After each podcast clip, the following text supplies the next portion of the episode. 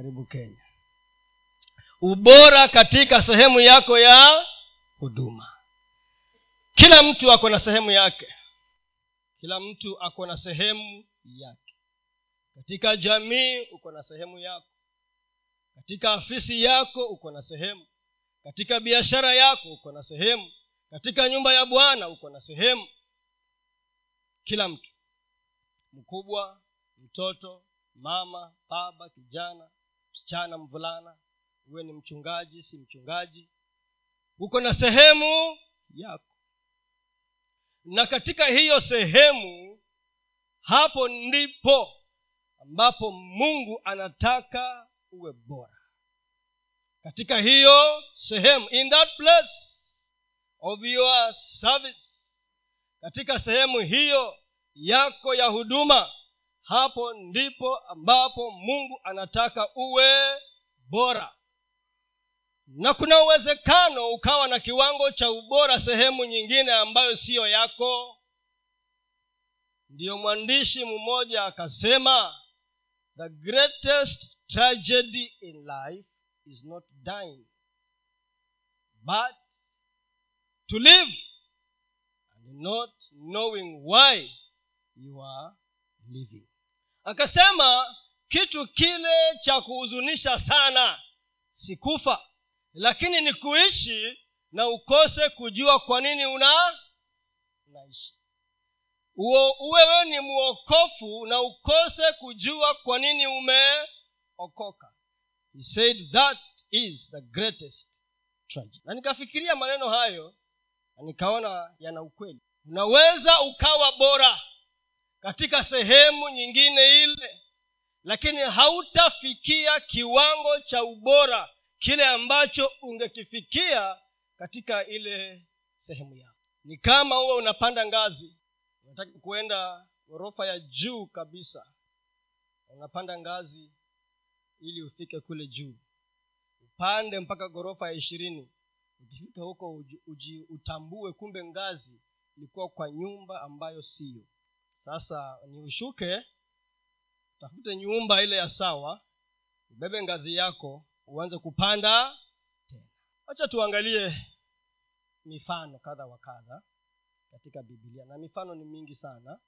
Na nataka tuangalie mistari michache pale kitabu cha danieli sita mstari wa kwanza mpaka wa tatu. Danieli sita mstari wa kwanza mpaka wa tatu ilimpendeza dario kuweka juu ya ufalme wakuu mia moja na ishirini wawe juu ya ufalme wote na juu yao akaweka wakuwa watatu. Na danieli alikuwa mmoja wao ili wakuu hawa watoe abu kwao mfalme asipate hasara.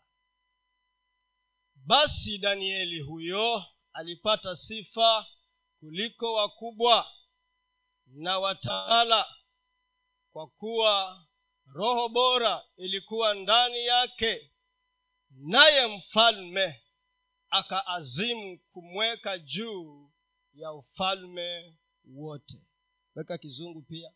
Then this daniel kwanzia mstari wa kwanza it pleased darius to set over the kingdom an hundred and twenty princes which should be over the whole kingdom and over these three presidents of whom was first that the princes might give account unto them and the king should have no damage. Three, then this Daniel was preferred above the presidents and princes because an excellent spirit was in him, and the king thought to set him over the whole realm.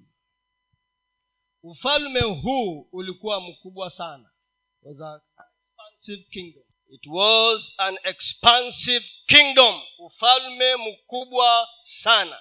Na ndiposa mfalme dario akaamua kuweka maliwali mia moja na ishirini ili wamsaidie katika uongozi.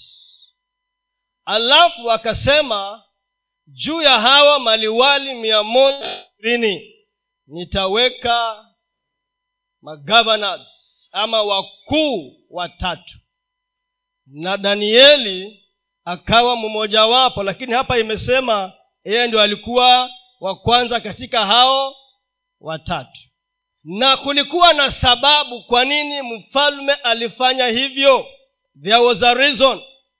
Sababu ya kwanza ilikuwa hawa watu watoe hesabu accountability watoe hesabu ya kile ambacho wamepewa wafanye kwa hawa mabwana watatu wakubwa. Na jambo la pili ili mfalme asiwe na nini? Na hasara. Asiwe na hasara. Ndio nimesema is a tragedy kulingana na yule bwana ya kwamba uishi na ukose kujua kwa nini unaishi. Kwa sababu kila kitu kiko na sababu. Everything has a reason lakini danieli akawa wa kupendeza zaidi. Danieli akawa tofauti na wale wengine. He was preferred he distinguished himself. Na sababu ya kuwa alijifanya awe tofauti ni nini? Kwa sababu roho ya ubora ilikuwa ndani yake. Danieli alielewa sehemu yake. He understood his place. His place was serving god in administration serving god in politics. Alikuwa ni kumtumikia mungu katika utawala wa dunia. Hiyo ndio ilikuwa sehemu yake. Kum... eh, hii hii hii mnaninyonga ilikuwa ni kumtumikia mungu katika maeneo ya utawala wa kidunia in politics in government. Kwa hivyo wale ambao wanasema ya kwamba ni vigumu kumtumikia mungu ukiwa ndani ya serikali huo ni uongo si ndio? Because daniel was a man in government. Daniel alikuwa mtu ndani ya serikali. Danieli alikuwa mtu ndani ya utawala mtawala mkubwa duniani. But daniel distinguished himself. Alikuwa tofauti. Na ukitaka kuelewa utofauti wa danieli itabidi kurudi nyuma. Danieli wa kwanza mstari wa nane mahali ambapo danieli inasemekana aliamua katika moyo wake. Alichagua ndani ya moyo wake ya kwamba yeye alikataa kuna jisi roho yake kuharibu maisha yake. Aliamua. Sasa alipoamua naye mungu akampa nguvu. Na ndiposa hapa mstari wa tatu wa danieli sita naye danieli akawa tofauti.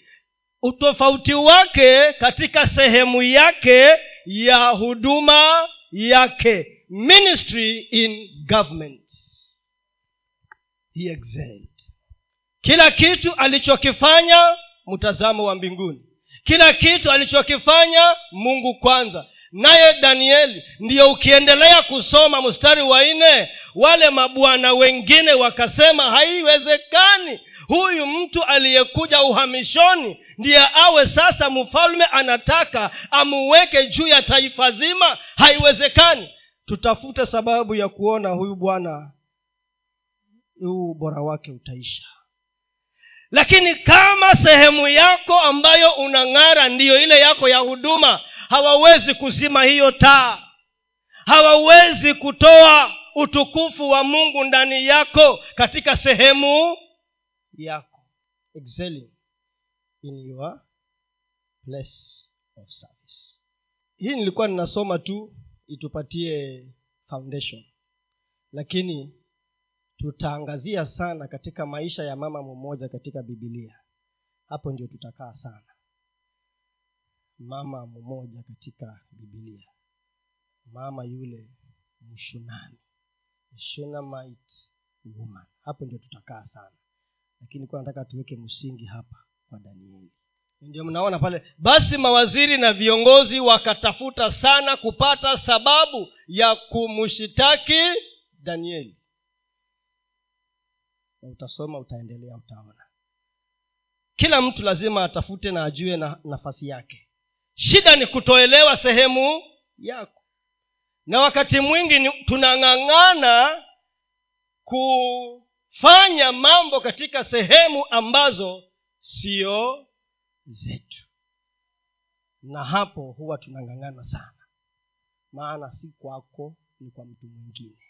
Hebu twende mfalme wa pili sura ya nne kuanzia mstari wa nane tisa na wa mfalme wa pili. Katika habari za huyu mama tutaangalia mambo matatu. Na kama sitayamaliza nitayaendeleza katika ibada ya tatu. Tutaangalia mambo matatu. Jambo la kwanza ni uwekezaji wako katika ufalme wa mungu. Your investment in the kingdom of god. Uwekezaji wako katika ufalme wa mungu. Jambo la pili tutaangalia ni kukabiliana na hali ngumu. Kukabiliana na hali ngumu ama hasara katika maisha yetu. Dealing with adversity dealing with pain dealing with loss kukabiliana na hali ngumu katika maisha yetu. Alafu jambo la tatu restoration ama urejesho. Restoration. Mambo matatu. Uwekezaji wako katika ufalme wa mungu. Jambo la pili kukabiliana na hali ngumu ama nyakati ngumu ama hasara. Dealing with pain dealing with the loss tukimwangazia huyu mama tu bado. Jambo la tatu ni restoration urejesho. Wacha tusome. Mfalme wa pili sura ya nne kwanzia mstari wa nane. Hata ikawa siku moja elisha alikwenda shunemu na huko kulikuwa na mwanamke mmoja mwenye cheo naye akamshurutisha aje ale chakula. Ikawa kila alipopita njia ile huingia kula chakula. Yule mwanamke akamwambia mumewe tazama mimi naona ya kuwa mtu huyu apitaye kwenu mara si kwenu kwetu kwetu.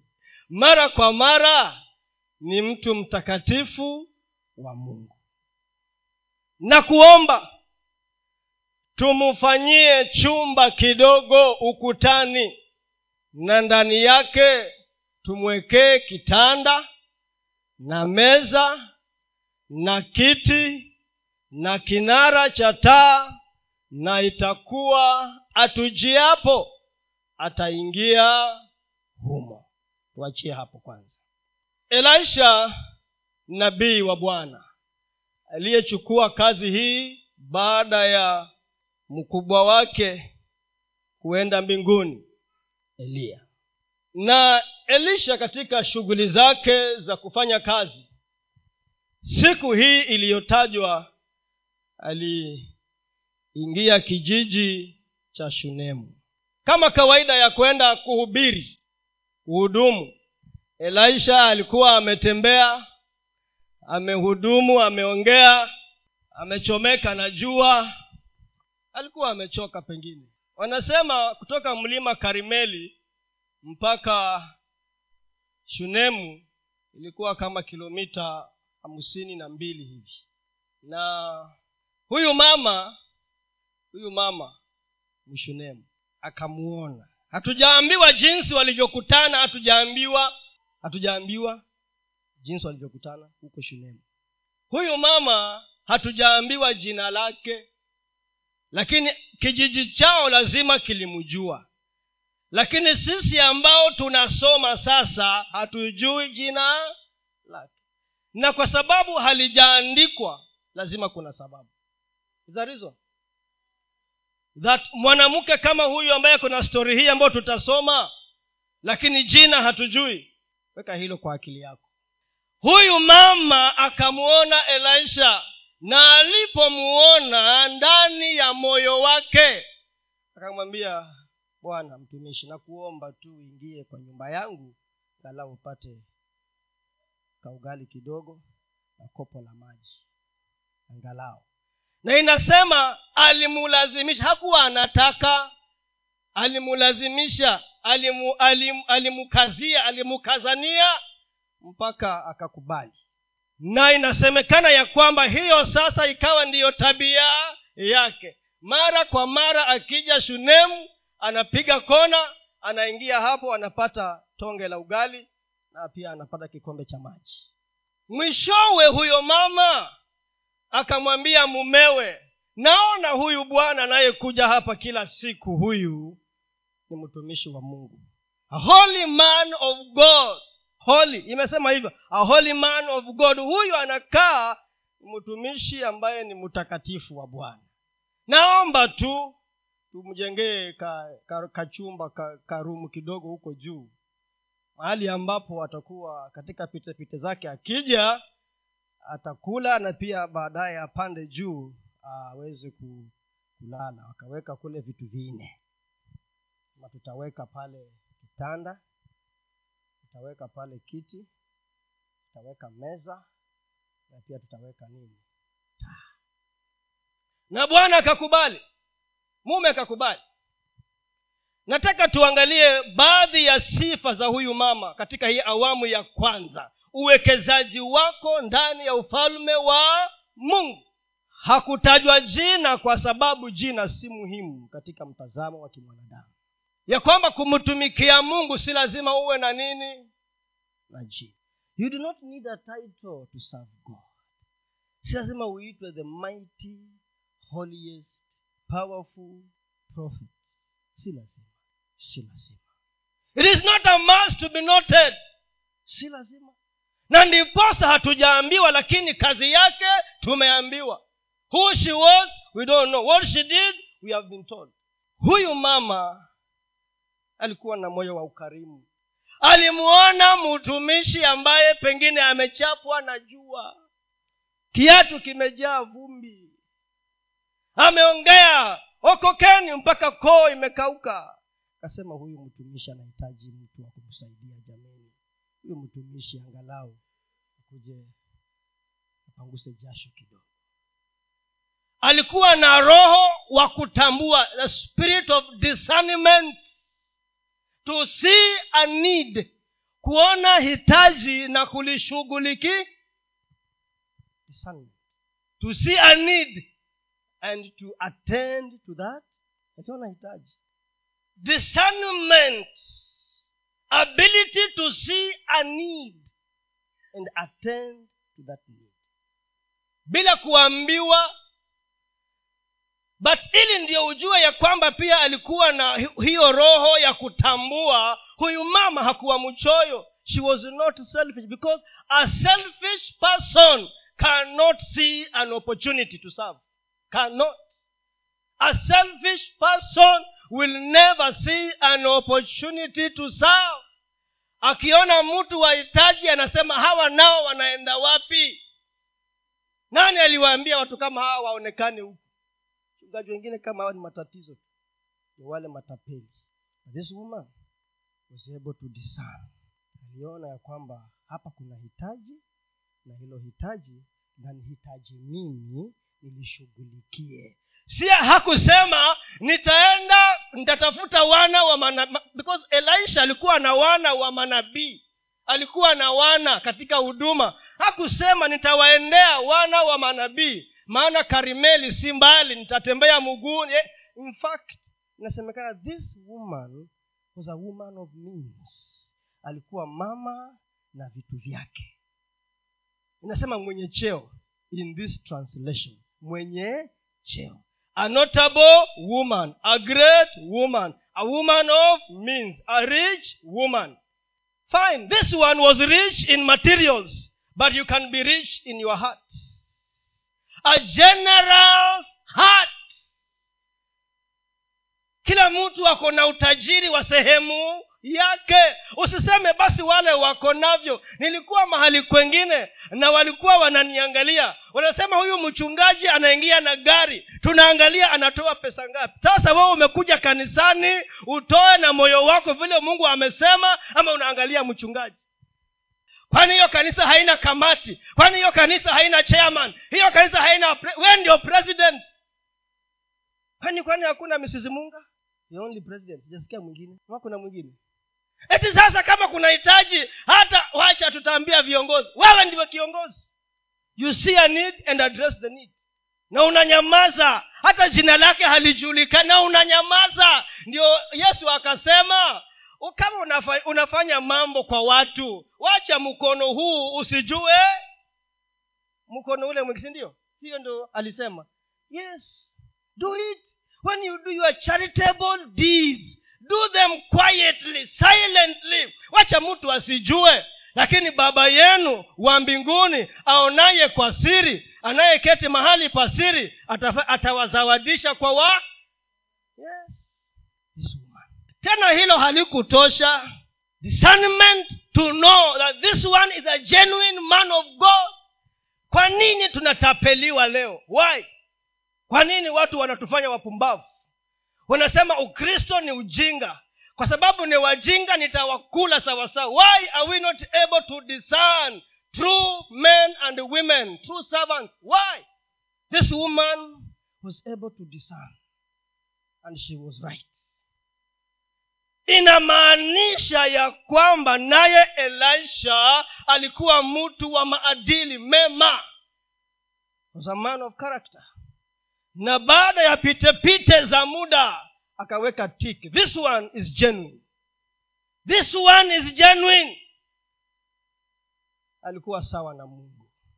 Mama alikuwa sawa na mungu na pia elisha alikuwa sawasawa na na mungu. Roho zao zikaconnect connected in the spirit. Wewe ukitaka kujua ukweli kaa kwa neno ukitaka kujua huyu ni wa kweli ama ni wa uongo kaa na mungu kwama na mungu. Ili na yeye ndio akuonyeshe hapana hapa toroka. Here run with your life. Run for your life. Lakini hapa unaweza ukakaa. This one is genuine. Na si hapo tu peke yake huyu mama alikuwa mama wa ushawishi. She was a woman of influence ability to influence. Alimwendea mumewe baada ya kuwa amefanya utafiti wake rohoni na ametosheka akamwendea mumewe akamwambia my husband i perceive that this man is not ordinary. Huyu bwana si mtu wa kawaida. Huyu bwana si mtapeli wa karimeli. Huyu si wale wahubiri wa barabarani ambao si wa ukweli. Si wote wengine ni wa kweli wengine si wa kweli lakini huyu ni wa ukweli naomba tu tumjengee naye mume kwa sababu alikuwa ana fuloo kwa roho aliye ndani ya mke na wakakubaliana akasema ni kweli tutumie pesa pesa zetu tufanye nini? Kile ambacho umutajiri nacho ndicho utatumia kuwekeza ndani ya ufalme wa mungu. Kile ambacho umutajiri nacho hicho ndicho utatumia kuwekeza ndani ya ufalme wa mungu. If you are rich materially use the money. Generosity in your heart si lazima wingi. Ni moyo unaosukumika kwa sababu ya mahitaji ya watu wengine. When you are moved in the spirit you will act in the physical. Amen. Na wakajenga. Walitumia pesa pesa zao. Ili wafanye nini? Ili wamjengee mtumishi wa mungu mahali pa kuja na kupumzika. Niulize do you think it was a coincidence? Eti elisha tu anatembea kwa kijiji tu huko nazurura huko alafu mshonemu pap! Do you think ilikuwa ni coincidence? Ilikuwa ni bahati nasibu? Hapana! Hapana! Mimi huwa naambia watu kwa mungu hakuna bahati nasibu. Everything is by design everything is by divine appointment. Everything is by plan. It is only man who bets. God never bets. Inamaanisha ya kwamba ulikuwa ni mpango wa mungu kuunganisha elisha na mama mushu nami kulikuwa na wanawake wengi sana kule shunemu. There were so many women. And some were even richer than this one. But because this woman prepared herself.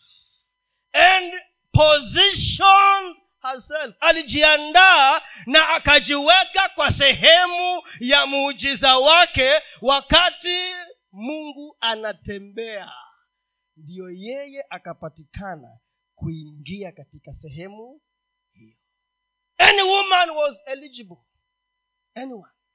Yeyote alikuwa anaweza kuingia katika sehemu hiyo lakini huyu alikuwa amejiandaa. Huyu alikuwa amejiweka katika nafasi positioning in the spirit. You must position yourself to receive. Hata leo hii umeingia kanisani. Ninaongea hapa ninatoka jasho. Si kila mtu ananisikia. That is hiyo ndio ukweli. Si kila mtu ananisikia. Si kila mtu anapata. Wengine wako hapa wanawaza ugali lakini si hapa ulijiandaa namuna gani? When you are coming to church.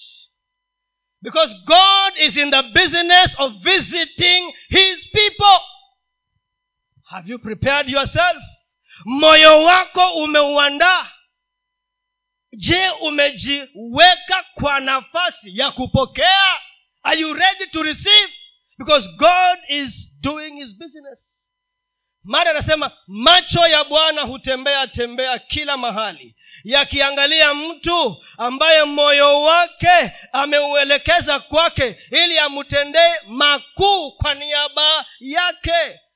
For the eyes of god are searching moving to and fro looking for someone whose heart is loyal to him to show himself strong on his behalf kwenye mambo ya nyakati wa kwanza kumi na sita tisa. Nasoma tu. This woman this woman had also positioned herself. Not just any woman. It, anyone was a candidate. Anyone. Hata hapa anyone here is a candidate. Kila mtu hapa ni for the visitation of god. God wants to address issues in the lives of people anataka kuhudumia mambo kadha wa kadha katika maisha ya watu. Lakini je hawa watu wako tayari? Hawa watu wamejiandaa? Mioyo yao iko tayari? Wameifanyia kazi? Na nafasi iko ya kupenya? Ama wana do you repel or attract the presence of god? Wametuimbia kwamba bila jesu sadima. Sasa do you understand that i need god now to meet with my issues? And am i open to him to address my issues? This woman was ready. Na ndiyo elisha wakakutana na yeye kwa mpango by design. Mahali popote ukiona mwanamke ona kanisa. Anywhere you see a woman because the woman has been equated or symbolically represents the church. Sasa tuwache mwanamke mshunemu tukuje kwa kanisa mwili wa kristo. Yale yote ambayo tumeyataja mazuri ya mama huyu mshunami ndio nitujiulize sisi. If that woman was compassionate as a church are we compassionate? Compassionate sisi kama kanisa tunasukumwa na huruma ya kuhurumia wenzetu katikati yetu na nje. Are this woman was discerning alikuwa na uwezo wa kuona na kujua na kutambua. Je na sisi kama kanisa awi ama ni watu ambao tuko bizi na mambo yetu unajua mtu akiwa amejaza mambo yake ndani ya moyo wake hakuna sehemu ama nafasi ya mambo mengine. Huyo mtu hata mungu akitaka kumwongelesha hawezi akasikia. Because they are busy busy busy busy. Is woman was compassionate. Are we a church that is compassionate? Are we a church that is compassionate? Kanisa ambalo lina huruma. Kanisa ambalo linaona mahitaji na kuyashughulikia mara hiyo hiyo. Kuna mambo kuna vitu vinne vilivyowekwa ndani ya chumba cha elisha. Wacha kwanza tuanze na kile chumba chenyewe ambacho walimjengea elisha. That room. A room ama chumba kinaashiria nini? Mahali kwa uwepo wa mungu. A place to contain the presence of god. Mahali kwa kushikilia kwa kuweka. You see kila kitu ambacho walikuwa wanakifanya ilikuwa ni kabla ya yesu kristo kuja. So it was a shadow. Ilikuwa ni kama shadow ni nini? Kivu kivuli. It was symbolically kuashiria yale ambayo yatafanyika wakati yesu kristo atakuja wakati ule mungu hakuwa anaishi ndani ya mioyo ya watu. Si kama sasa baada ya yesu kristo kuja e tunambeba mungu. Kwa hivyo mwanamke huyu alikuwa anaweka kitu mfano ama sehemu ya kuashiria uwepo wa mungu. So if this woman put up a room whether elisha was there or he was not there ilikuwa inasimamia uwepo wa now we carry him. Then that room ilisimamia hivyo. Alafu akaweka nini? Kitanda. Kitanda. Ishara ya mapumziko. Rest. Rest. Si hivyo. Si hata unaenda kulala ndio ufanye nini? Upumuzike a place of rest. So when you invite god in your life you are inviting rest sasa alipojenga chumba na kumruhusu elisha aje kulala pale mara kwa mara alikuwa anataka uwepo wa mungu na anataka nini? Mapumziko katika maisha yake. Rest. Sivyo ndio yesu alituambia njoni kwangu enyi nyote msumbukao na mlio lemewa na mizigo nami nitawafanya nita, nita nini nitawapumuzisha. Because in him we find rest. So huyu mama alikuwa anaashiria mapumziko mapumziko meza. There was table. Ordinarily katika nyumba zetu. Meza. Ina mambo mengi lakini kazi yake kubwa huwa tunafanyia nini? Niku kuwekelea chakula ni mahali tunaweka chakula tukule. It is a place of fellowship. Ni mahali kwa ushirika. Munakaa na jamii mke na mume watoto ama watu wa familia. Munashirikiana katika kula chakula. So that was signifying ushirika. Desiring the fellowship together with god with jesus christ and the holy spirit that that table was signifying that it was complete. Ilikuwa imekamilisha kila kitu ambacho mama alihitaji kukaa katika uwepo wa mungu ushirika fellowship. Nayataja tu yes ushirika. Nimewambia e, tumefika ngapi? Tulianza na tulianza na nini chumba pili kitanda meza. Tuko kwa meza eh? ni mahali kwa ushirika. Fellowship. Yes. Fellowship. Symbol of fellowship. Kiti. Kiti there was a chair. Yes. ordinarily katika utawala kiti kinaashiria nini? Kwa hivyo kiti kikiwa ndani ya chumba cha mtumishi kiliashiria uwepo na mamlaka ya mungu ndani ya hiyo not just the room but by extension. That room ilikuwa juu ya nyumba. Hawa ako chini yeye ako wapi? Ako juu. Hata alikuwa juu kwa sababu alikuwa anamtafuta mungu kwa niaba yao. Kwa sababu wakamweka juu. Yes. Because anywhere you see going to the mountain and a higher place ni kumtafuta nani kwa hivyo kiti kikaashiria nini? Mahali kwa mamlaka mahali kwa utawala. Na mungu ameketi pale. Na uwepo wa mungu uko pamoja nao. Alafu the lamp the lamp the lamp. Taa. Ni mahali kwa nuru ya ufunuo wa mungu kwetu sisi. Mahali kwa nuru inayoleta ufunuo wa mungu kwetu sisi. Na pia inaashiria ushuhuda wetu. Mungu anajionyesha kwetu na pia sisi tunapata ushuhuda kupeana kwa watu wengine kwa kile ambacho mungu ametuonyesha na ametenda katika maisha yetu nitaka kuyataja hayo mambo manne. Mambo mangapi? Matano. Yes matano. Investment uwekezaji wako ndani ya ufalme wa mungu. Mama huyu aliwekeza kile alichokuwa na utajiri nacho. Na hapo ndipo alipobobea. Hapo katika uwekezaji wake. What are you investing what have you invested? What have you invested? What have you invested?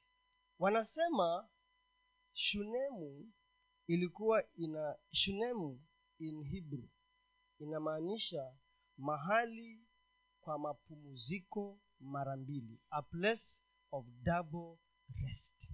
Shunemu mahali kwa mapumziko mara mbili a place of double rest.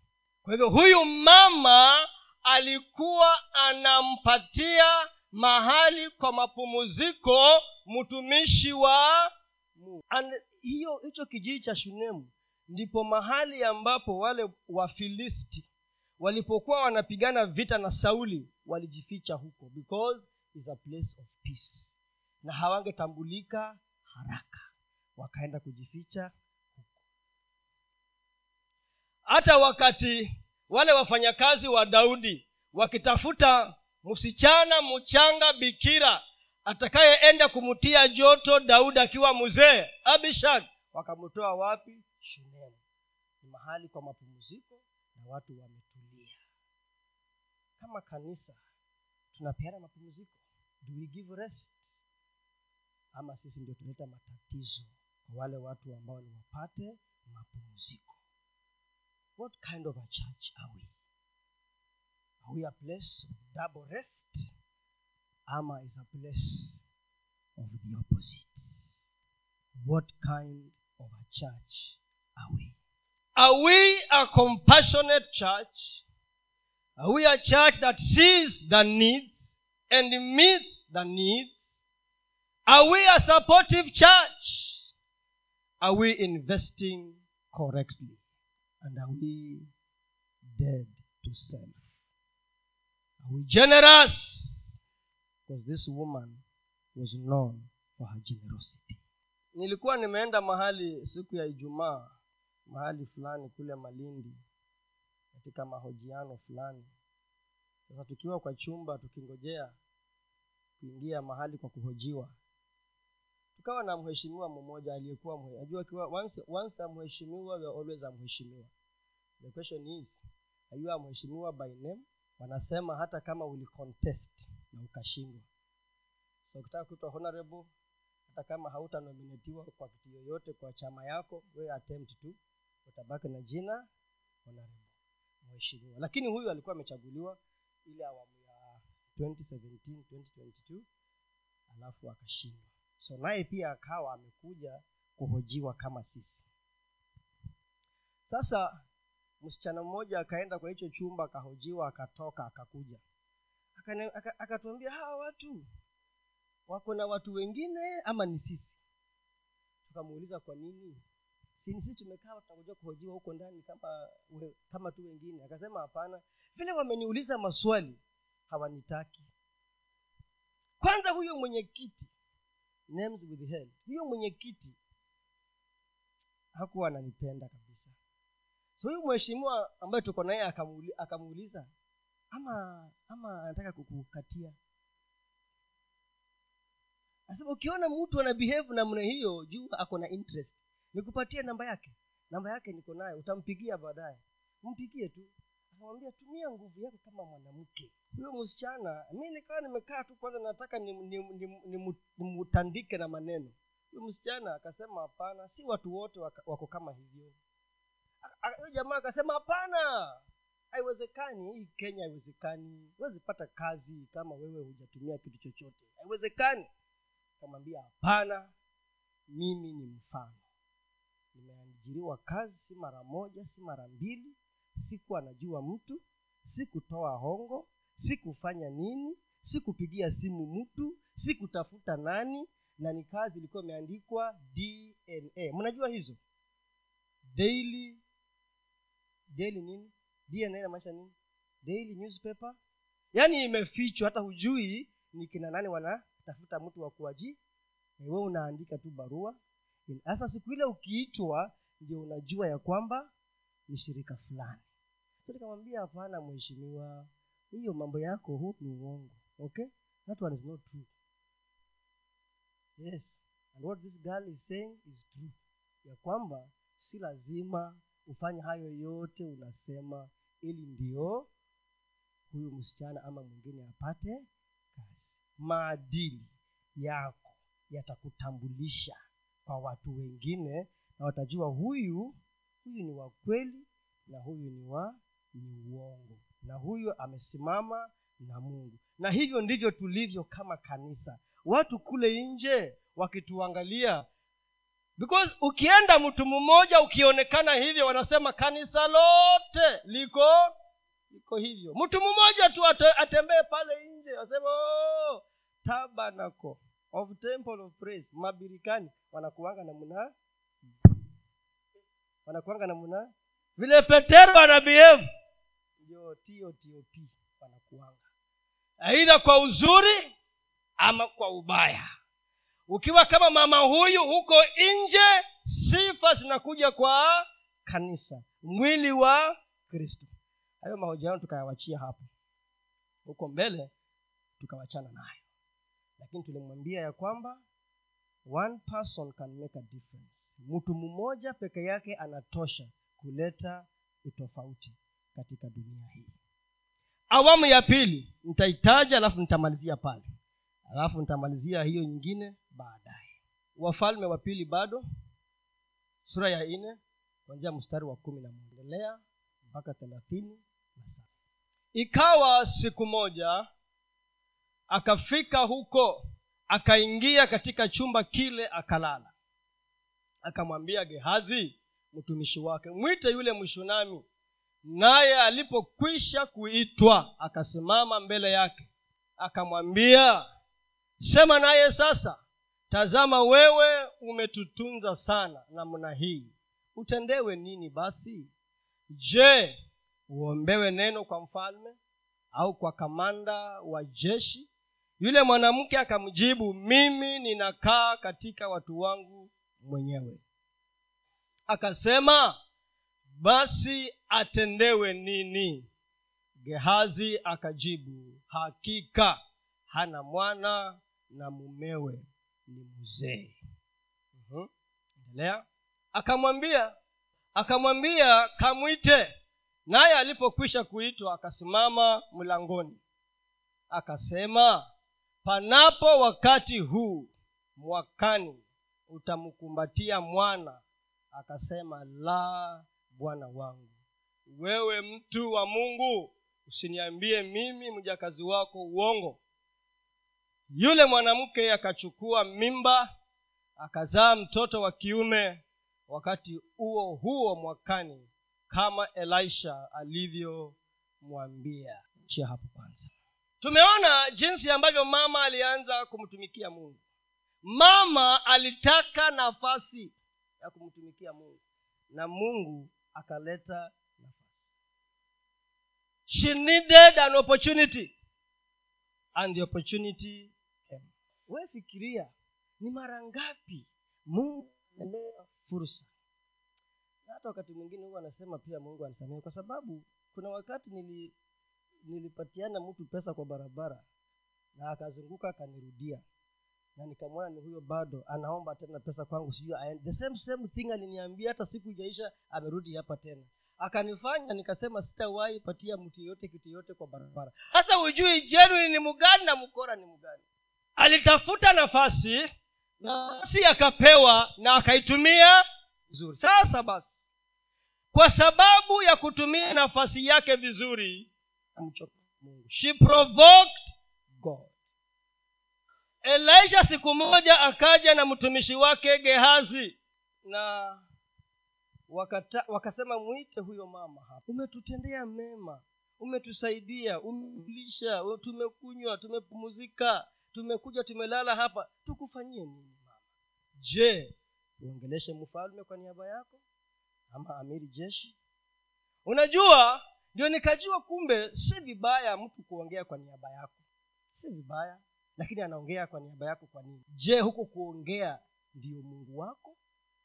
Because god can use a man to speak on your behalf. Elisha alitaka kuongea kwa niaba ya mama. Nasi ni mtumishi wa mungu. Je una chochote ungetaka tumwambie mfalume kwa niaba yako? Ama huyu komanda mkubwa wa majeshi? Najua pengine kwa sababu aliona huyu mama sasa pengine aliona mama hana mtoto na pengine mume ni mzee na huenda pengine wakifa wote mali itaenda wapi ili mali yao ichungwe vizuri? I don't know. Lakini wakawa wanasema uko na je mama akasema sitaki niko sawa naishi katikati ya watu wangu. Maana alikuwa ni mama mwenye cheo na kuna amani. Anasema sihitaji.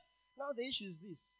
Why was she serving god wewe na mimi leo ukifanya chochote unasema kitarudi. Hata unadiklea ni sawa lakini je msukumo wako wa kumtumikia mungu ni nini? Huyu mama alisema sitaki. Ilikuwa anasema i am satisfied. I am contented. Simtumikii mungu kwa vitu siwekezi kwa ufalme wa mungu kwa vitu.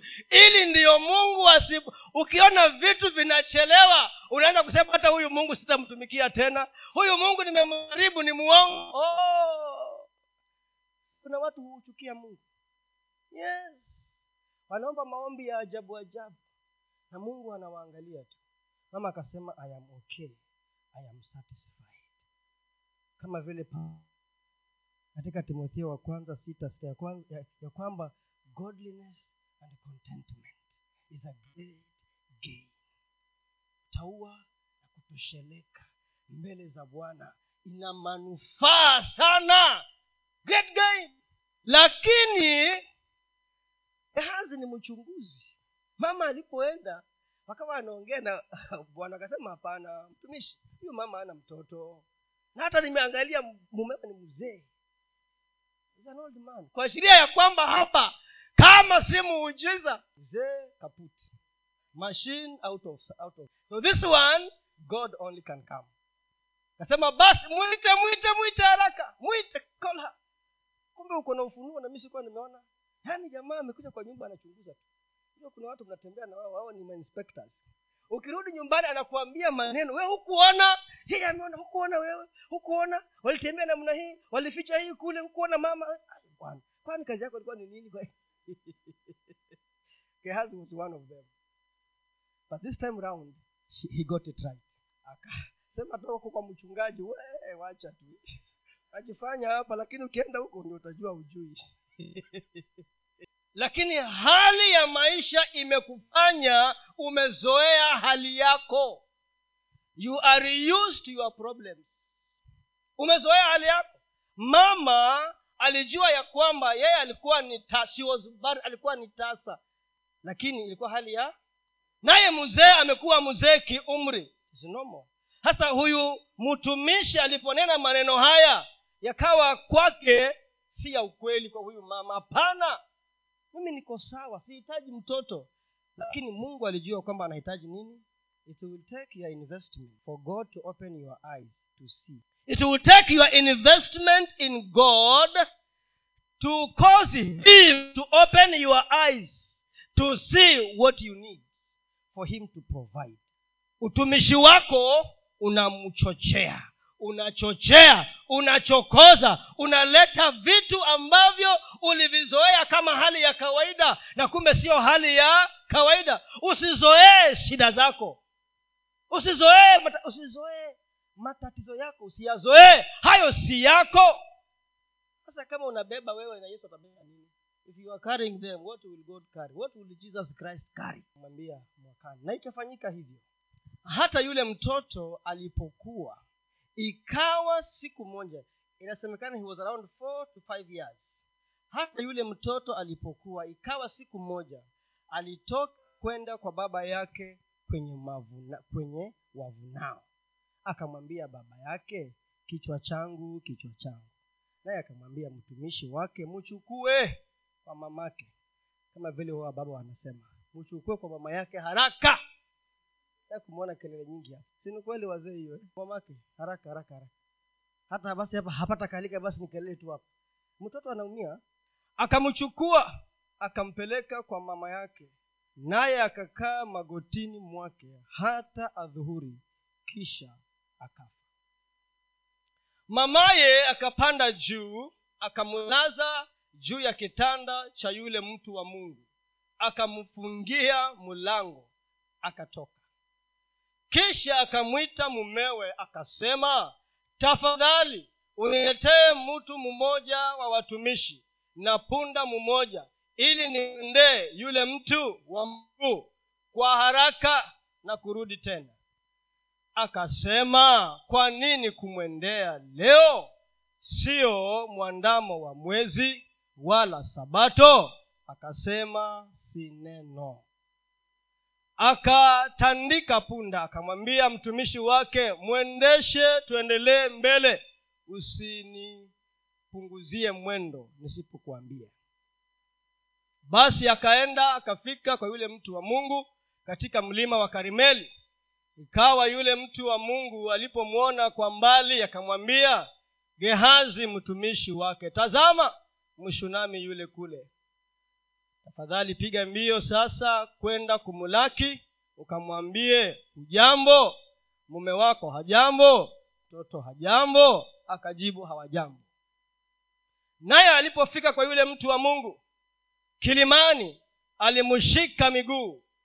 Gehazi akakaribia amwondoe lakini mtu wa mungu akamwambia mwache maana roho yake ndani yake ina uchungu na bwana amenificha wala hakuniambia. Yule mwanamke akasema je niliomba mwana kwa bwana wangu? Mimi sikusema mimi sikusema usinidanganye ndipo elisha akamwambia gehazi jikaze viuno ukachukue fimbo yangu mkononi mwako ukaende zako ukikutana na mtu usimsalimu na mtu akikusalimu usimjibu ukaweke fimbo yangu juu ya uso wa mtoto. Na mama ya yule mtoto akasema kama bwana aishivyo na roho yako iishivyo sitakuacha basi akaondoka akamfuata. Na gehazi akawatangulia akaiweka ile fimbo juu ya uso wa mtoto lakini hapakuwa na sauti wala majibu. Basi akarudi ili kumlaki akamwambia akisema mtoto hakuamuka basi elisha alipofika nyumbani tazama mtoto amekwisha kufa amelazwa kitandani pake. Basi akaingia ndani akajifungia mlango. Yeye na yule mtoto na yule mtoto wote wawili. Basi akajifungia mlango. Yeye na yule mtoto wote wawili akamwomba bwana. Akapanda juu ya kitanda akajilaza juu ya mtoto akaweka kinywa chake juu ya kinywa chake na macho yake juu ya macho yake na mikono yake juu ya mikono yake akajinyosha juu yake. Mwili wake yule mtoto ukaanza kupata moto. Kisha akarudi akatembea nyumbani huku na huko mara moja akapanda akajinyosha juu yake na yule mtoto akapiga chafya mara saba na mtoto akafumbua macho yake. Akamwita gehazi akasema mwite yule mshunami. Basi akamwita na alipofika kwake elisha akasema haya mchukue mwanao. Ndipo akaingia akamwangukia miguu akainama mpaka chini kisha akamchukua mwanawe akatoka. Cha mambo machache alafu nimalizie pale kwa sasa. Awamu ya pili ni kukabiliana na sara ama hali ngumu. Umewekeza baada ya kuwekeza haitakuwa rahisi kuna process. Umewekeza vizuri umemuona bwana awamu ya pili ni majaribu yamefika. Utakabiliana nayo namna gani mtoto amezaliwa ameamuka ameenda kwa baba yake muda mchache analalamikia kichwa kichwa kichwa kichwa. Bwana aseme angalau tuombe. Ambia mtumishi beba huyu mtoto peleka kwa mama yake. Kufika kwa mama akabebwa kwa miguu kwa mapaja akakaa mpaka dhuhuri ama ni saa ngapi? Saa sita ama ni saa ngapi? Kijana. Nataka uone vile mama huyu huyu mama alijitokeza namna gani hatujaambiwa kama alipiga nduru na kupiga nduru ni sawa. Lakini kwa sababu haijaandikwa si muhimu. Kilichoandikwa ndiyo muhimu kwetu tujifunze kutoka kwake. Alimchukua mtoto maiti ya mtoto mpaka kwa kitanda cha elisha akamuweka huko akafunga mlango. Hatujui. Na kama angepiga nduru kungefanyika nini? Angeita umati wa watu na hakutaka hiyo. Sasa huyu mama alimchukua mtoto akamulaza kwa kitanda. Hakuna nduru kwa sababu hakuwa anataka mtu yeyote aingilie katikati. She went back to the room that the presence of god. Alirudi kwa kile chumba kilichoashiria uwepo wa mungu. Akasema si hapa ndiyo elisha unalala na we si ndiyo chanzo cha mtoto huyu na kurudishia kaa hapo. Alafu nitamfuata kule mahali yako. Hakuambia mumewe hakuambia mfanyakazi hakutaka ushuhuda ya watu wengine. Alitaka ushuhuda wake akaita mfanyakazi enda umwambie mzee mume wangu nataka niletee punda mara moja. Nataka niende kwa mtumishi wa bwana. Mume akauliza siyo sabato siyo mwezi mwandamo kwani kunani akasema it is well. Hakuna jambo. Ujue ameweka maiti ya mtoto wapi katika chumba cha mtumishi kitandani. Na anasema it is well. It is well. It is well. It is well. We imagine moto umewaka na unasema it is well. Adam can afford a smile because kama angevaa sura ndefu angeulizwa hapana wewe nakujua. Jinsi hata mke wangu siku ile ameweka sura ndefu najua kuna matatizo na nituyashughulikie hiyo ndio ukweli. Hawezi akanidanganya unless sasa pretend that it is well. This woman said hakuna is well. Ati umelala njaa na uamke asubuhi. It is well upige mswaki uvae nguo uso umeng'ara. It is well. Nakuja hapa uimbe mpaka jioni. It is well. Nyumba ilifungwa mulango. Kufuli tano. Huwezi ingia. Vitu viko ndani. It is well. Kazi barua iko kwa meza iliisha. Tena umeshitakiwa. Huyu mama si wa kawaida. Mumesumbuana usiku mzima ujalala umeingia hapa na uende kwa praise and worship. Na unasema lazima itakuwa salama kwa sababu ni salama. Kama angejaribu kueleza maneno yoyote kwa mumewe muujiza ungeharibu case wakati maneno yalinenwa ya mtoto mume alikuwa band was no aliambiwa mama mushunami. Ajui mtoto alitoka wapi. Aliambiwa tu. Aliambiwa na yeye akaassume i am the man. I am the source wapi nilifanya kazi yangu. Uongo yako. Mbona ulikuwa umeshindwa? It is god. Mtumishi wa mungu akamuona kwa mbali sana akamwambia gehazi kimbia. Namuona vile anakuja mbio lazima kuna jambo. Mambo matatu. Enda muulize jambo la kwanza alisema nini?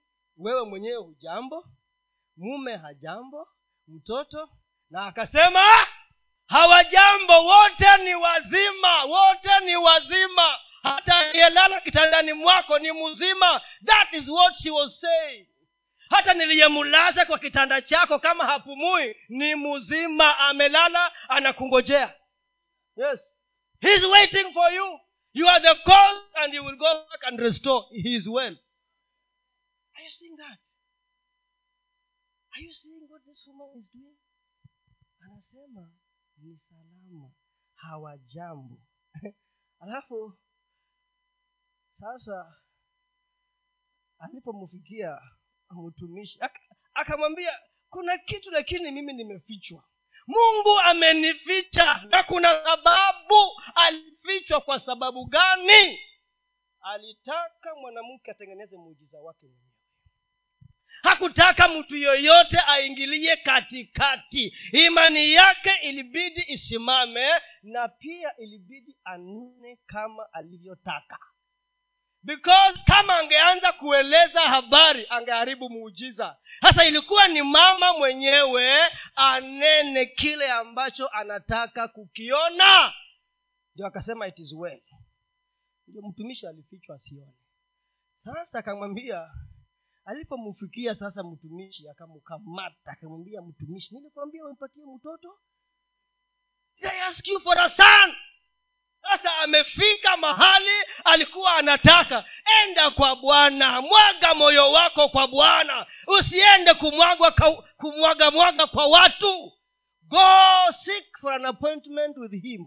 Tafuta nafasi na yeye. Mukabane na yeye. Come let us reason together. Kuja tujibizane. Lete maneno yako tuzungumze pamoja. Bring your arguments. Hivyo ndio mungu anasema. Come let us reason together. Unatembea tu unatembea ukiongea watu hawatakusaidia. Alijua gehazi hawezi mumewe hawezi wajakazi hawawezi majirani hawawezi wana wa manabii hawawezi. Alitaka nabii. To see god in this man called elisha. Elisha akajaribu mbinu tuchukua fimbo yangu. Kimbia mbio uende uweke. Akasema hiyo hakuna wewe fimbo nini peleka peke yako. Kama uendi daudi akasema no jakobo akasema nini? Sikuwachi. Sitakuwacha mpaka ufanye nini? Yes i must see my miracle. I want leave you. Elisha sikuwachi. Elisha sibanduki. Mungu sitoki hapa mpaka nione muujiza wangu. Amen? Of course hiyo nyingine tumesoma kile kilifanyika. There is no way kwa mtumishi imani yake ilikuwa kwa mungu na alitaka kumwona mungu. Nataka niseme hivi. Mfano wa huyu mama tumeuona. Tumeona imani yake kwa bwana. Tumeona jinsi alivyotamka maneno. Tunamuona jinsi alivyokiri kwa kinywa chake. Na kuuliza unakiri nini wewe? Unakiri nini wewe unapoamuka unaangalia hali yako jinsi ilivyo unaona uchache unaona upungufu unaona ugonjwa unaona hasara unaona matatizo unakiri nini? What are you saying? This woman was saying it is well. How are you today? It is well.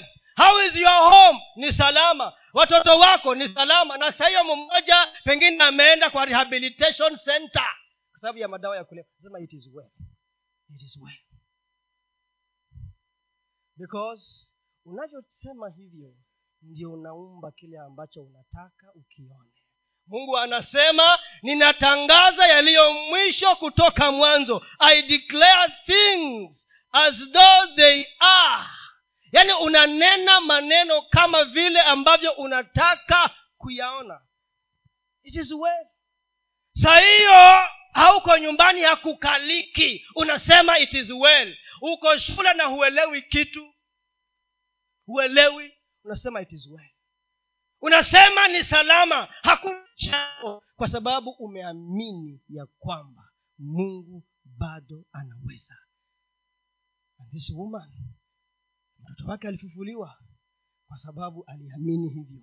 Na kilichofanyika mwisho kiliambatana na kukiri kwake.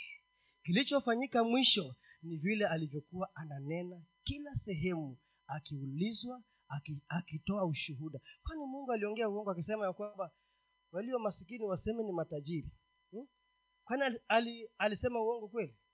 Walio wagonjwa waseme wamepona na unajua shida huwa shetani anaingia kwa nia yako anakwambia unasema umepona angalia. Dhidi wewe unasema hawa ni watu wa kichaa kama wewe. You continue to confess unaendelea kukiri kama vile ambavyo unataka kuona. And this woman kept on confessing it is well. It is well. So the first thing she did went back to god. Jambo la kwanza alimwendea mungu alienda kwa mtumishi wa mungu na akakwama hapo. Wewe ukiwa na tatizo ni kitu gani unafanya cha kwanza? What do you do first? Wewe. Ukikumbwa na ngumu unafanya nini kwanza? Una una unapigia simu watu kwa nini? Na hujaongea na mungu? Why are you busy disturbing people? Ongea na mungu kwanza. Sisemi ni makosa uh-uh. but your default mode najua kwa simu kama msichana wangu ananiambia an, ana default mode ya kwa simu yake ni you have received a reverse call so anytime ataka kuniongelesha reverse call akifinya tu yani ni kama ameset akifinya tu reverse call kwa dadi call sasa inabidi mi najua nikimwona najua ni yeye nakata nimpigie ni, ni hiyo ndio default mode yake. What's your default mode? Kile kitu ambacho unafanya cha kwanza ni nini? Wakati umekumbwa na hali ngumu ama changamoto za maisha. Mwanamke akasema ni salama. Kila kitu ni salama. Kwangu hakujambo. Lakini haimaanishi ya kwamba haumii alipofika huko mwisho alikutana na mungu. Wa kumwambia ja mambo yako ni mungu. Wa kufungua moyo wako umweleze alimweleza mtumishi wa mungu. Na mtumishi wa mungu akajua huko kuna maneno